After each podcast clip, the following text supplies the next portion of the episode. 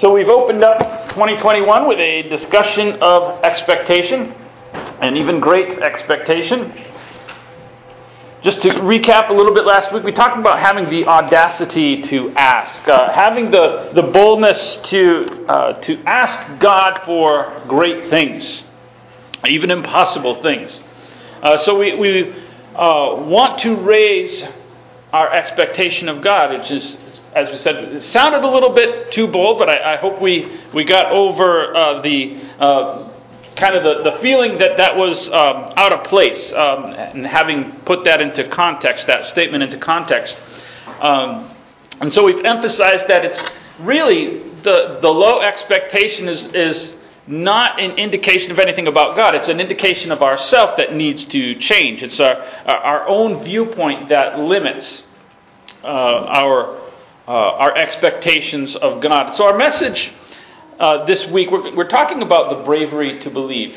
Now, a lot of you might think, if I asked, why would I ask something if I, if I didn't believe in it, right? Why would I ask God to do something? This, this sermon seems a little bit redundant uh, just from the get go because you're saying have the have the bravery to believe something, but I've already asked it. So so and, and I want to share with you uh, James chapter one, and uh, as I this is kind of something I guess I've, I've always wondered about.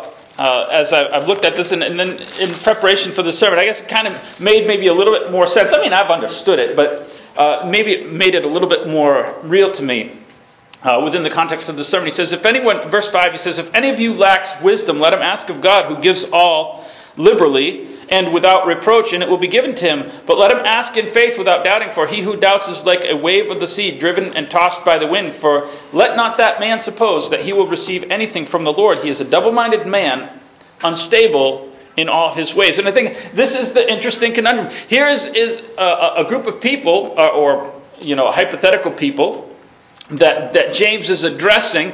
He says, if you're going to ask something, believe in it. So there's, it's obvious that, that asking and faith are not, you know, necessarily connected. There's a group of people. If you ask for, for something, have, have the courage to believe that it's, it's going to happen. So it's obviously possible to pray for something having the audacity to ask, which we talked about last week, without actually being convinced that you would get what you're praying for. Why would you do that? Right? That seems strange. Uh, and so James is addressing that. That asking, in other words, is only the first step in, in this, this journey of faith as we're talking about. I want to turn to, to Numbers. We're going to refer to this event uh, throughout this. Um, through this, really much of it is going to be based on, on this event. Uh, Numbers chapter 13. Numbers chapter 13.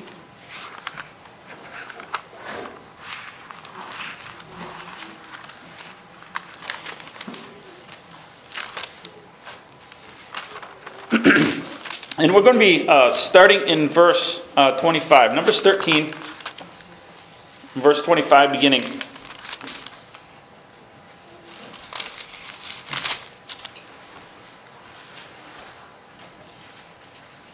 And without giving the whole background, the, this chapter is, is they're, they're camped in, in uh, right across from, from Jericho, and they're getting ready to, to, to go in, or, or they're, they're getting ready to attempt to go in.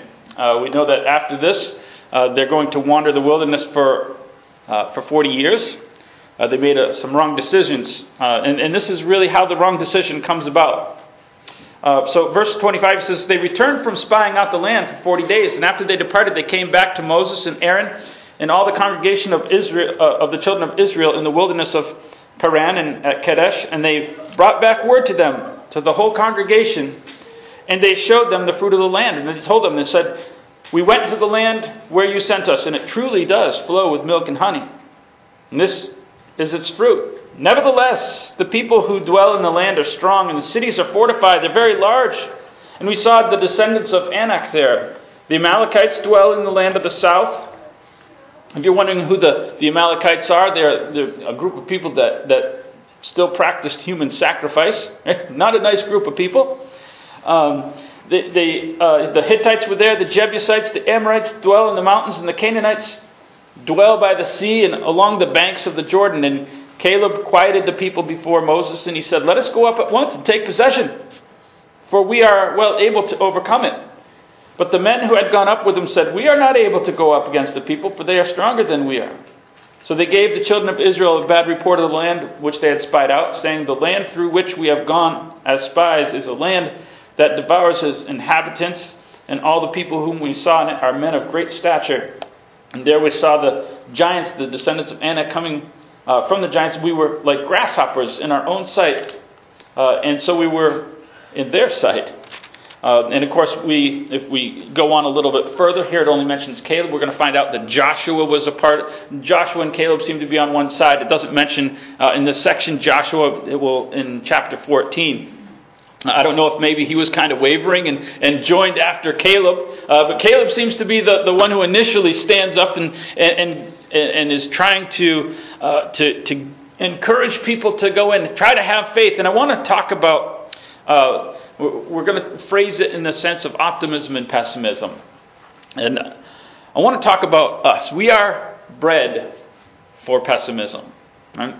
Uh, pessimism appeals to several human instincts that we have. Uh, first of all, it appeals to my intellectual sense. Right? Uh, you can, as we go through this, this passage, we can see a, a, a logic, an intellectuality. These, these people are, they present their case, but then they, they go through the logic of why something shouldn't be done. Um, and so really, to be a pessimist, what do I have to do? I have to critique something. I, just have to say, here, here's the reasons why this isn't possible, or here's the reasons why it's a bad idea. Whatever the, the however the pessimism takes its form, right? It, presents itself from the from the standpoint of intellectuality. Look at how smart I am that I know all the problems with this, right? If you're problem solve, if you're trying to problem solve something, eh, the, the, the, group of people that have really all the data are the people you'll, you'll find that the people with all the data tend to be pessimists. Right? They know everything why something shouldn't be done. They never have the data of how to overcome these obstacles. Okay, what's the solution? Well, they have no data for that. They have all, all the information about why this is wrong, why this is horrible. It's, it's intellectual to critique. It also appeals to our sense of satisfaction. Here's what I mean by that. that maybe it sounds opposite. maybe that sounds, you know, counterintuitive. But just bear with me for just a second. we don't like failure, do we? I hate failure. When I, when I have a failure, it, to me, and I, I assume I'm like everybody else here, it, it, I perceive something negative about me. I was not able to do it. Now, maybe, maybe I was I set my expectations too high for something, and it was irrational for me to expect myself to be able to do that. But whatever the case, I feel that I am a failure. That's, that's the way I, as a human being, am. I was not able to do that. And it might, that's, I suppose, if, if I'm doing something, but in any situation where, where I, I would like a particular result, if, if I sense a failure coming, I, I don't want to be left with the negative emotion of failure. And so what I do is I set myself up to not have the negative feeling at the end. So what do I do? I shift the negative feeling to the beginning. I, I get the pessimism out. I start lowering expectations. That way, if, if it does work out, see, I'm left with the good feeling. If it turns out worse than what I expected, see, that's a negative drop. That's, going the wrong direction. So, so my sense of satisfaction wants kind of an uptick at the end in emotion. So, so I set myself lower and hope for a little bit up, and then, okay, it's going, it's trending up. Now it might be at the same spot, but because I set my expectations low, I feel better about it. See, and that's how pessimism works. It, it appeals to that sense of, of wanting the good emotion at the end. If you're prepared for the worst, when the worst doesn't happen, it's a bonus by comparison. And so the pessimist identifies himself, doesn't identify himself as a pessimist. What do pessimists call themselves? Realists. So these 10 spies here likely, I mean, their own language, called themselves realists. I, I assume that's how they positioned it. Listen, we're just being realists. Let's look at the data. These men are nine feet tall, whatever. I don't know. We are five foot three. I'm just being a realist. This is the data. Okay, I understand these are big grapes. I'm still five foot three. This is the information. Uh, okay, so here's more data. There are like seven different groups of people that don't like us. They kill their own children. They sacrifice them on an altar. This is the group of people that we're supposed to go in. We don't exactly have a forge out here in the middle. We've left, we don't have anything. We've only been out here for like a couple years. We, we don't have a lot of stuff to go. These people are defending their own territory. That makes things more difficult. They have fortified cities. This makes it more difficult. We've spent time spying out. This is what you asked us to do. We, we went and spied out the land. That's what you wanted. This is the report. This is the data. We're realists. Not going to happen.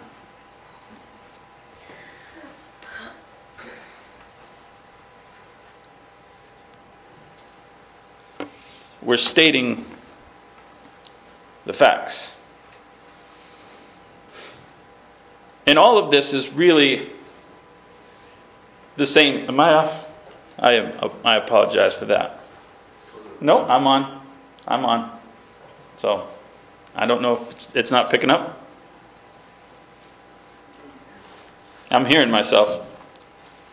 It's on. All right. I think they're more worried about the people at home than people in the audience. I'm, I'm loud enough for the people here. Um, so, uh, this is really the same premise that atheism makes. I want to explain that. So, what the same premise that atheists make? Turn to Hebrews chapter 11. We're going to continue to, to make some points from, from Numbers chapter 13. But Hebrews chapter 11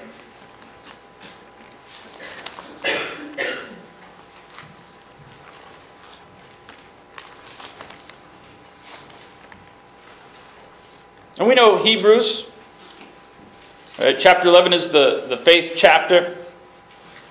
Uh, and all this great, the, the, great accounts of all these wonderful people. But there's a statement in here I think that's, a, that's really important.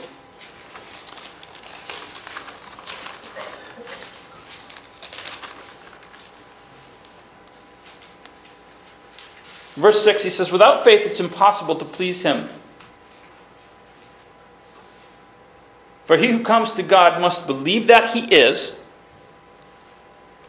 and that he is a rewarder of those who diligently seek him. So, so here, Paul combines two thoughts. First of all, you have to believe in the existence of God. Just from a general standpoint, to please God, a faith that pleases God must be premised on the idea that He exists, first of all. And second of all, it has to go to His character that He does. You say, He is and He does. That's, the, that's what this boils down to. And so if I,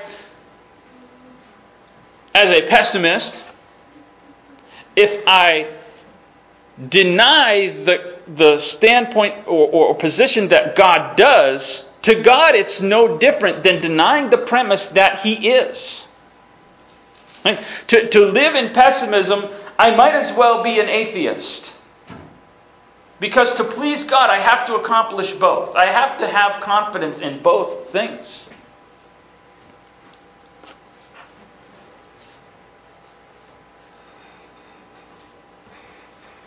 There's not much separation, really, between the two things.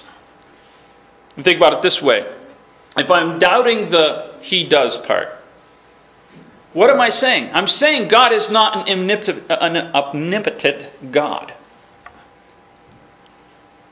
I might be allowing his existence, but I'm denying his existence as what he is. And at the end result, I'm denying him. I mean, think about it in a different perspective. Um, there are a lot of cultures that worship a deity. Do we acknowledge that they worship God? No. Because they've changed the definition of the God that they worship. At, at, the, at the root of any worship of deity, there's a, there's a, a core concept. Right? Uh, so, so you could boil down uh, Hinduism. Right? You could, you, could, you could boil that down to a concept of pantheism, and that's its general premise. Uh, do we accept that as, and does God accept that as worship of Him? No, because it changes the definition. It's deity, they worship, but it changes His definition, so in doing that, God says that it invalidates it. Right? Uh, Mormonism has a, a, concept, a core concept. The core concept of, uh, of Mormonism is this statement As God was, so we are. As God is, so we shall become. In other words, their premise of the definition of God is that God was on a different planet, a human being of some sort at some point in time, and he's evolved or he's progressed to a, to a, to a deity and that's what we are going to become. We'll become our own deities with our own planets and create things and have wives and all that. That's their core idea of God. They've changed the definition of God. Does God accept it? No. Now it's technically a deity. And, and you can go through anything that alters that. So if I, by my pessimism, deny the fact that God answers prayer and does impossible things. I've changed the definition of God. I've removed him as an omnipotent God. And God says, I don't accept it. It doesn't please me.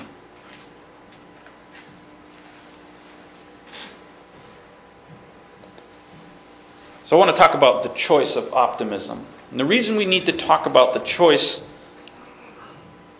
of optimism is because we often think of them as personality and character traits or, or personality traits. And I, want to change our the way we think of things here. Uh, personality traits and character traits are different. There's maybe they're not exactly synonyms. We talk about nurture. You ever heard the discussion of nurture versus nature, right? Nature is what you're given, and nurture is how you're developed, whether, whether someone instills something through you or, or, or through your own uh, talents and, and things like that, you develop. And, and I want to come to that in just a second, but before we do, I want to talk about unfair comparisons because we talk about Hebrews chapter 11 and these, these great these great men. Do you ever feel estranged from these men? Like, these are heroes. like I'm me, and I'm way down here, and we, we look at the heroes, and, and, like, how can I ever be like them? I, I, I look at my life and I go, this doesn't match. And, and I, I, look at the, I look at Abraham. Abraham left and, and didn't know where he was traveling. No GPS. And he goes to a land that God will show him. I've never done that, and I'm never going to do that. Right? That's not going to happen. And I, I, feel so estranged from, from these great heroes. I can even look at people I know the same way. I, I can think of, a, of, of men, great men in, in my lifetime, and I, I can think, I will never be that. Man, they did some incredible things. They're doing incredible things. I, I feel so small by comparison. And the reality is, I've made them fictional. They're like fictional characters almost, except, I mean, with the, uh, even the people that I know, it's almost like they're fictional. It's like, how? Huh? I don't understand these people. How did they get this?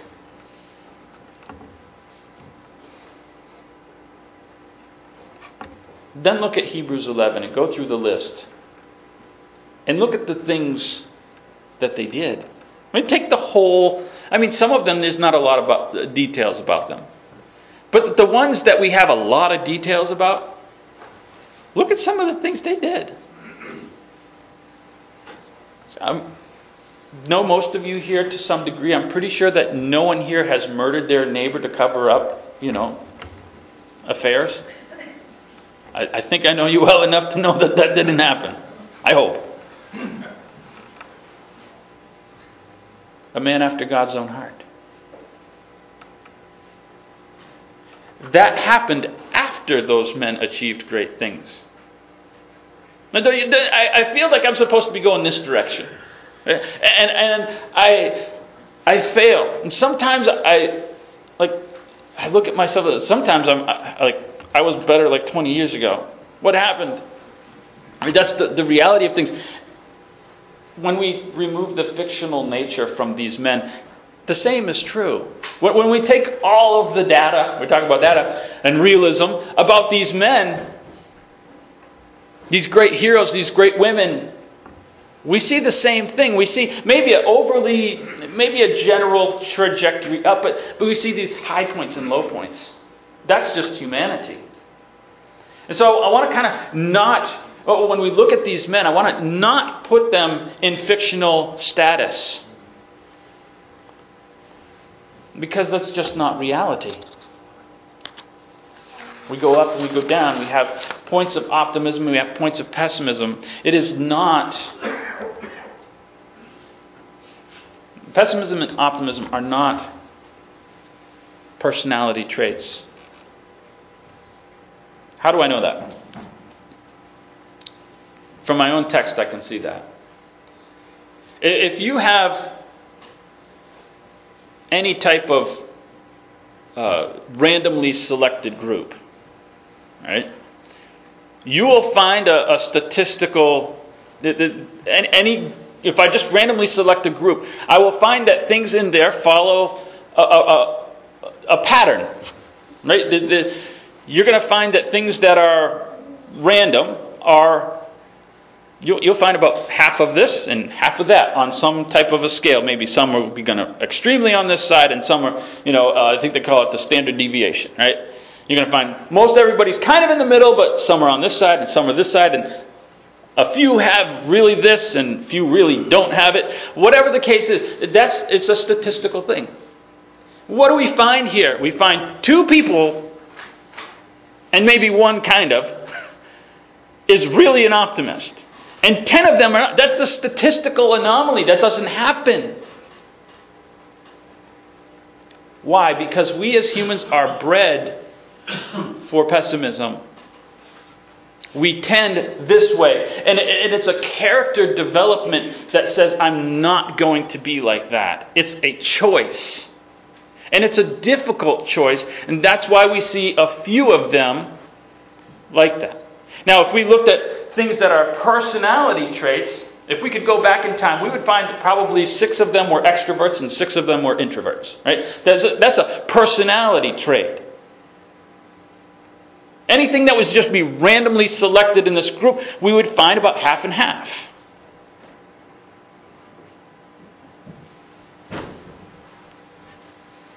but we develop character traits. If I took a survey of garages, we would find that probably the same percentage of garages are messy, right? To some degree or more. I mean, some would be, eh, and then some would be like my garage, right? Where it's difficult to pick your way through it. Why? It, a clean garage is not a, a personality trait, it's a character trait. Now, of those garages that are neat, we would probably also find that there tend to be more in the older person category. Why? Because those are things that you develop over time. You say, I am tired of a messy garage. See, now, I know my, my age group, I've only had a garage for five years of my life. So I'm still in the process of, I've got a, I've got a section on my wall where my power tools are hung up. That's where I've progressed to in five years. So I'm, I'm getting there, right? The rest of it is the disaster area. Right? We're still in the process of developing the character trait. It's not a personality trait. Now, there might be some people that just are neatniks, right? They just, everything is neat. Okay, there's, there's, a, there's a small end of this category of people.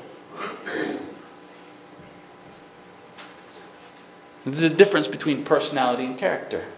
Character is what we develop, and it's a choice.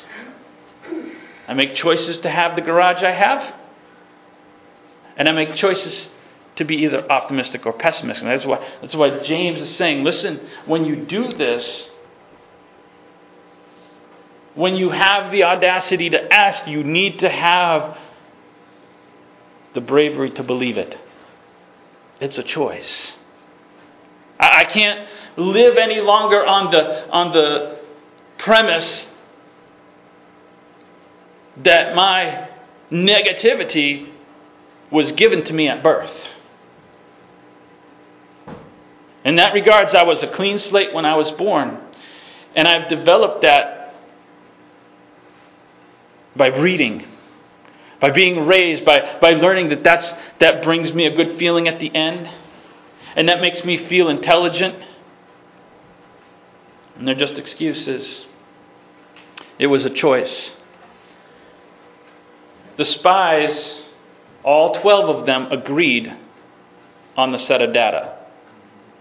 Okay? Caleb and Joshua did not deny the height of these people. They didn't say, no, only, don't listen to these 10 men. They're only six foot two. They didn't deny the data. And the, the pessimists didn't say, the grapes really aren't that big. Don't pay any attention. It's not worth it. They didn't deny that. Everybody agrees this is the set of information.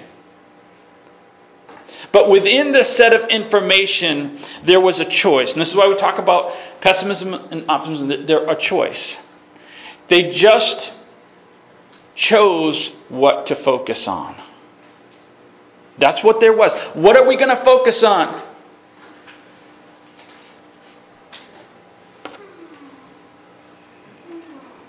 The minority made a choice to focus on the best possible outcome.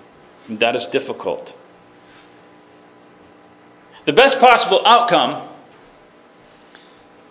is, uh, in, I, I, love statistics. Uh, if I wasn't a preacher, I'd probably be doing something with statistics. And I, and I remember uh, doing the diagram. These are all the possible options, and we, we talked about permutations and combinations and everything. And, and you can draw in a tree yes or no, and then this has yes or no, and however many choices, and you find out all the number of possibilities. Well, the best possible outcome on that tree is one line. If you have three choices of two things, you have eight possible outcomes, right? And only one of those eight is the best possible outcome. And the more choices you have, the more things that you encounter, this can go good, this can go bad, the smaller and the smaller and the smaller out of all those things, there's still one line that is all yeses. Becomes pretty hard. So, focusing on the best possible outcome is difficult. Look at all the things they encounter. Okay, we've got fortresses. That's a negative. Uh, okay, we've got this group of people, this group of the, this, this, this, and this. These are the groups of people, right? Okay, now what? Now we've got our size differences, right? All these things are stacking up against, and there's one best possible outcome. And Caleb and Joshua say, yes, but there's a best possible outcome. I'm choosing to look at that, and they're saying, I'm a realist. There's like 37 negative outcomes here. How in the world? Yeah, be, no, because there's one. That's hard. We are bred to look at the other 37.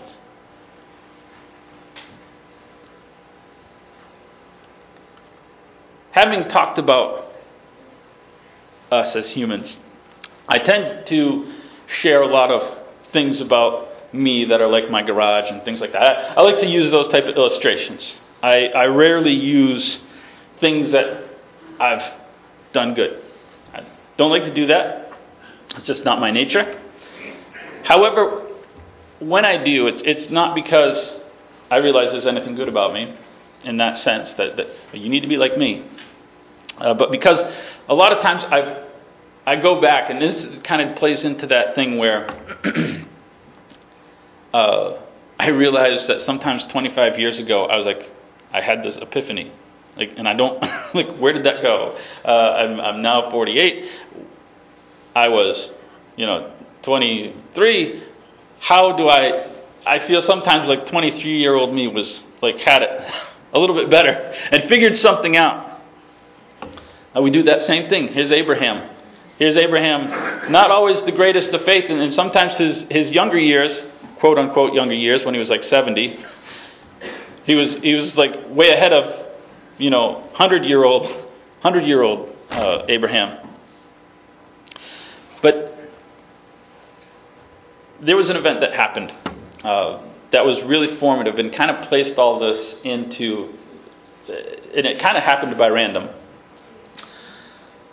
I, uh, I had a, uh, an account that I was supposed to clean. It wasn't my account. It was uh, I cleaned for a friend. I worked for a friend, a Christian friend, and so I had the keys to a car dealership. When I mean a car dealership, I don't mean like a used car dealership. I mean like Chrysler, Lincoln, you know, a big showroom floor that has to get cleaned uh, in uh, Saratoga.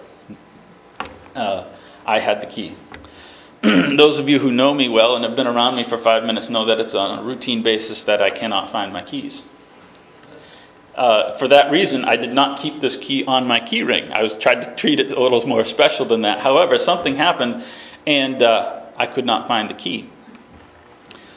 And uh, I started to like hyperventilate. I, I tore my room apart. Uh, I was staying with a family, and I was pretty much in one area and I tore that apart. I put it back together. I probably like three times. I went down to the office. I did have a key uh, separate to the to the office. I, I took my uh, my supervisor. Uh, I took the door, the hinges off of his office door that was locked. He doesn't know that yet.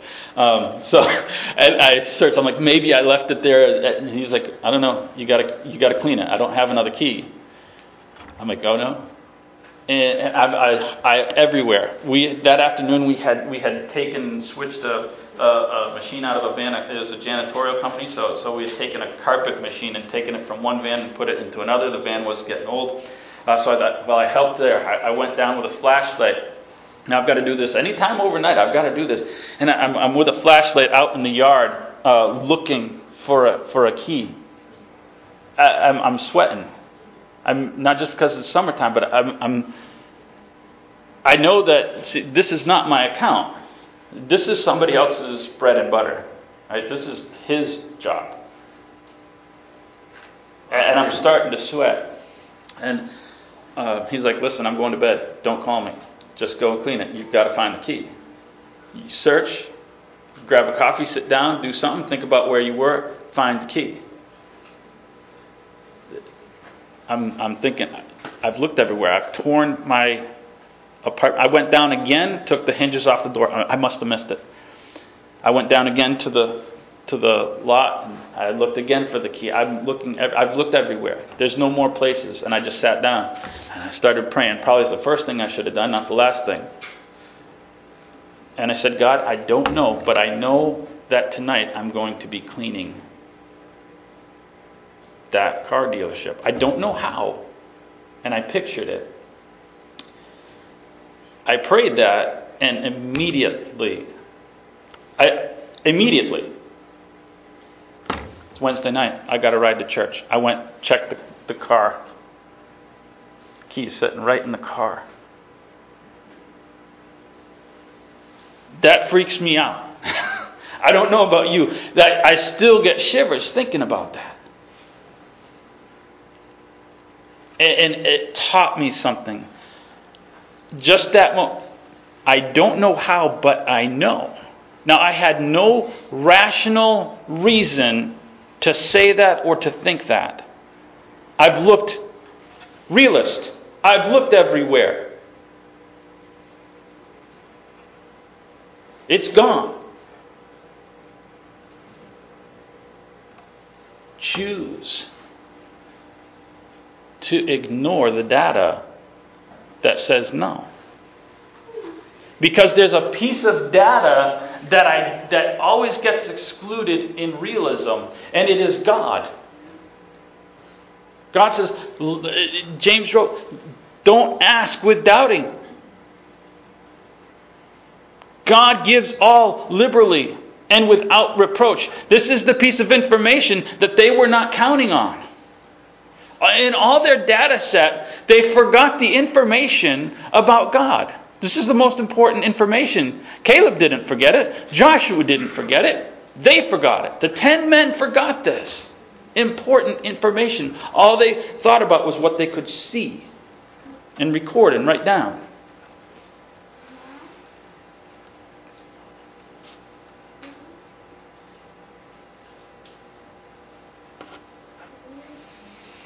And so, last week I asked you to do something difficult.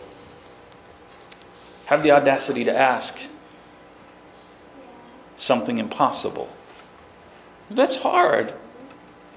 So we're up in the ante this week. Now believe that it's going to happen. That's harder. I want to go back to Numbers, and we're just going to conclude with this verse. Because I think it's important. It's in Numbers 14. It's the rest of the story. Remember the Paul Harvey, the rest of the story?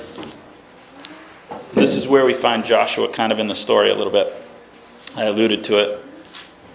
Uh, Numbers 14, beginning in uh, verse 6. But Joshua the son of Nun and Caleb the son of Jephunneh, who were among those who had spied out the land, they tore their clothes. And they spoke to the congregation of the children of Israel, saying, The land we passed through to spy out is exceedingly good land. Remember the good data. And if the Lord delights in us, look at how this is phrased. He will bring us into this land. It wasn't even an option. He will give it to us, a land which flows with milk and honey. In the previous chapter, Caleb says, We're able to do it. But there's a, a rest of the story because it was more than just the, the ability. It was more, it was more than just one out of many possible options. See, the choice is to understand that with God, the uh, other options don't even exist. Do you understand? that? That's amazing. And that's why like 25 year old me or 23 year old me had it figured out by accident. Like sometimes now, as a 48 year old guy, what have I become? I've become a realist. And 23 year old me was too stupid to know about realism and had it a little bit better.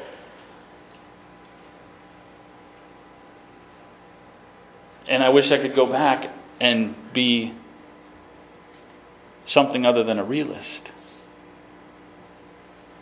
Be an optimist. Choose that.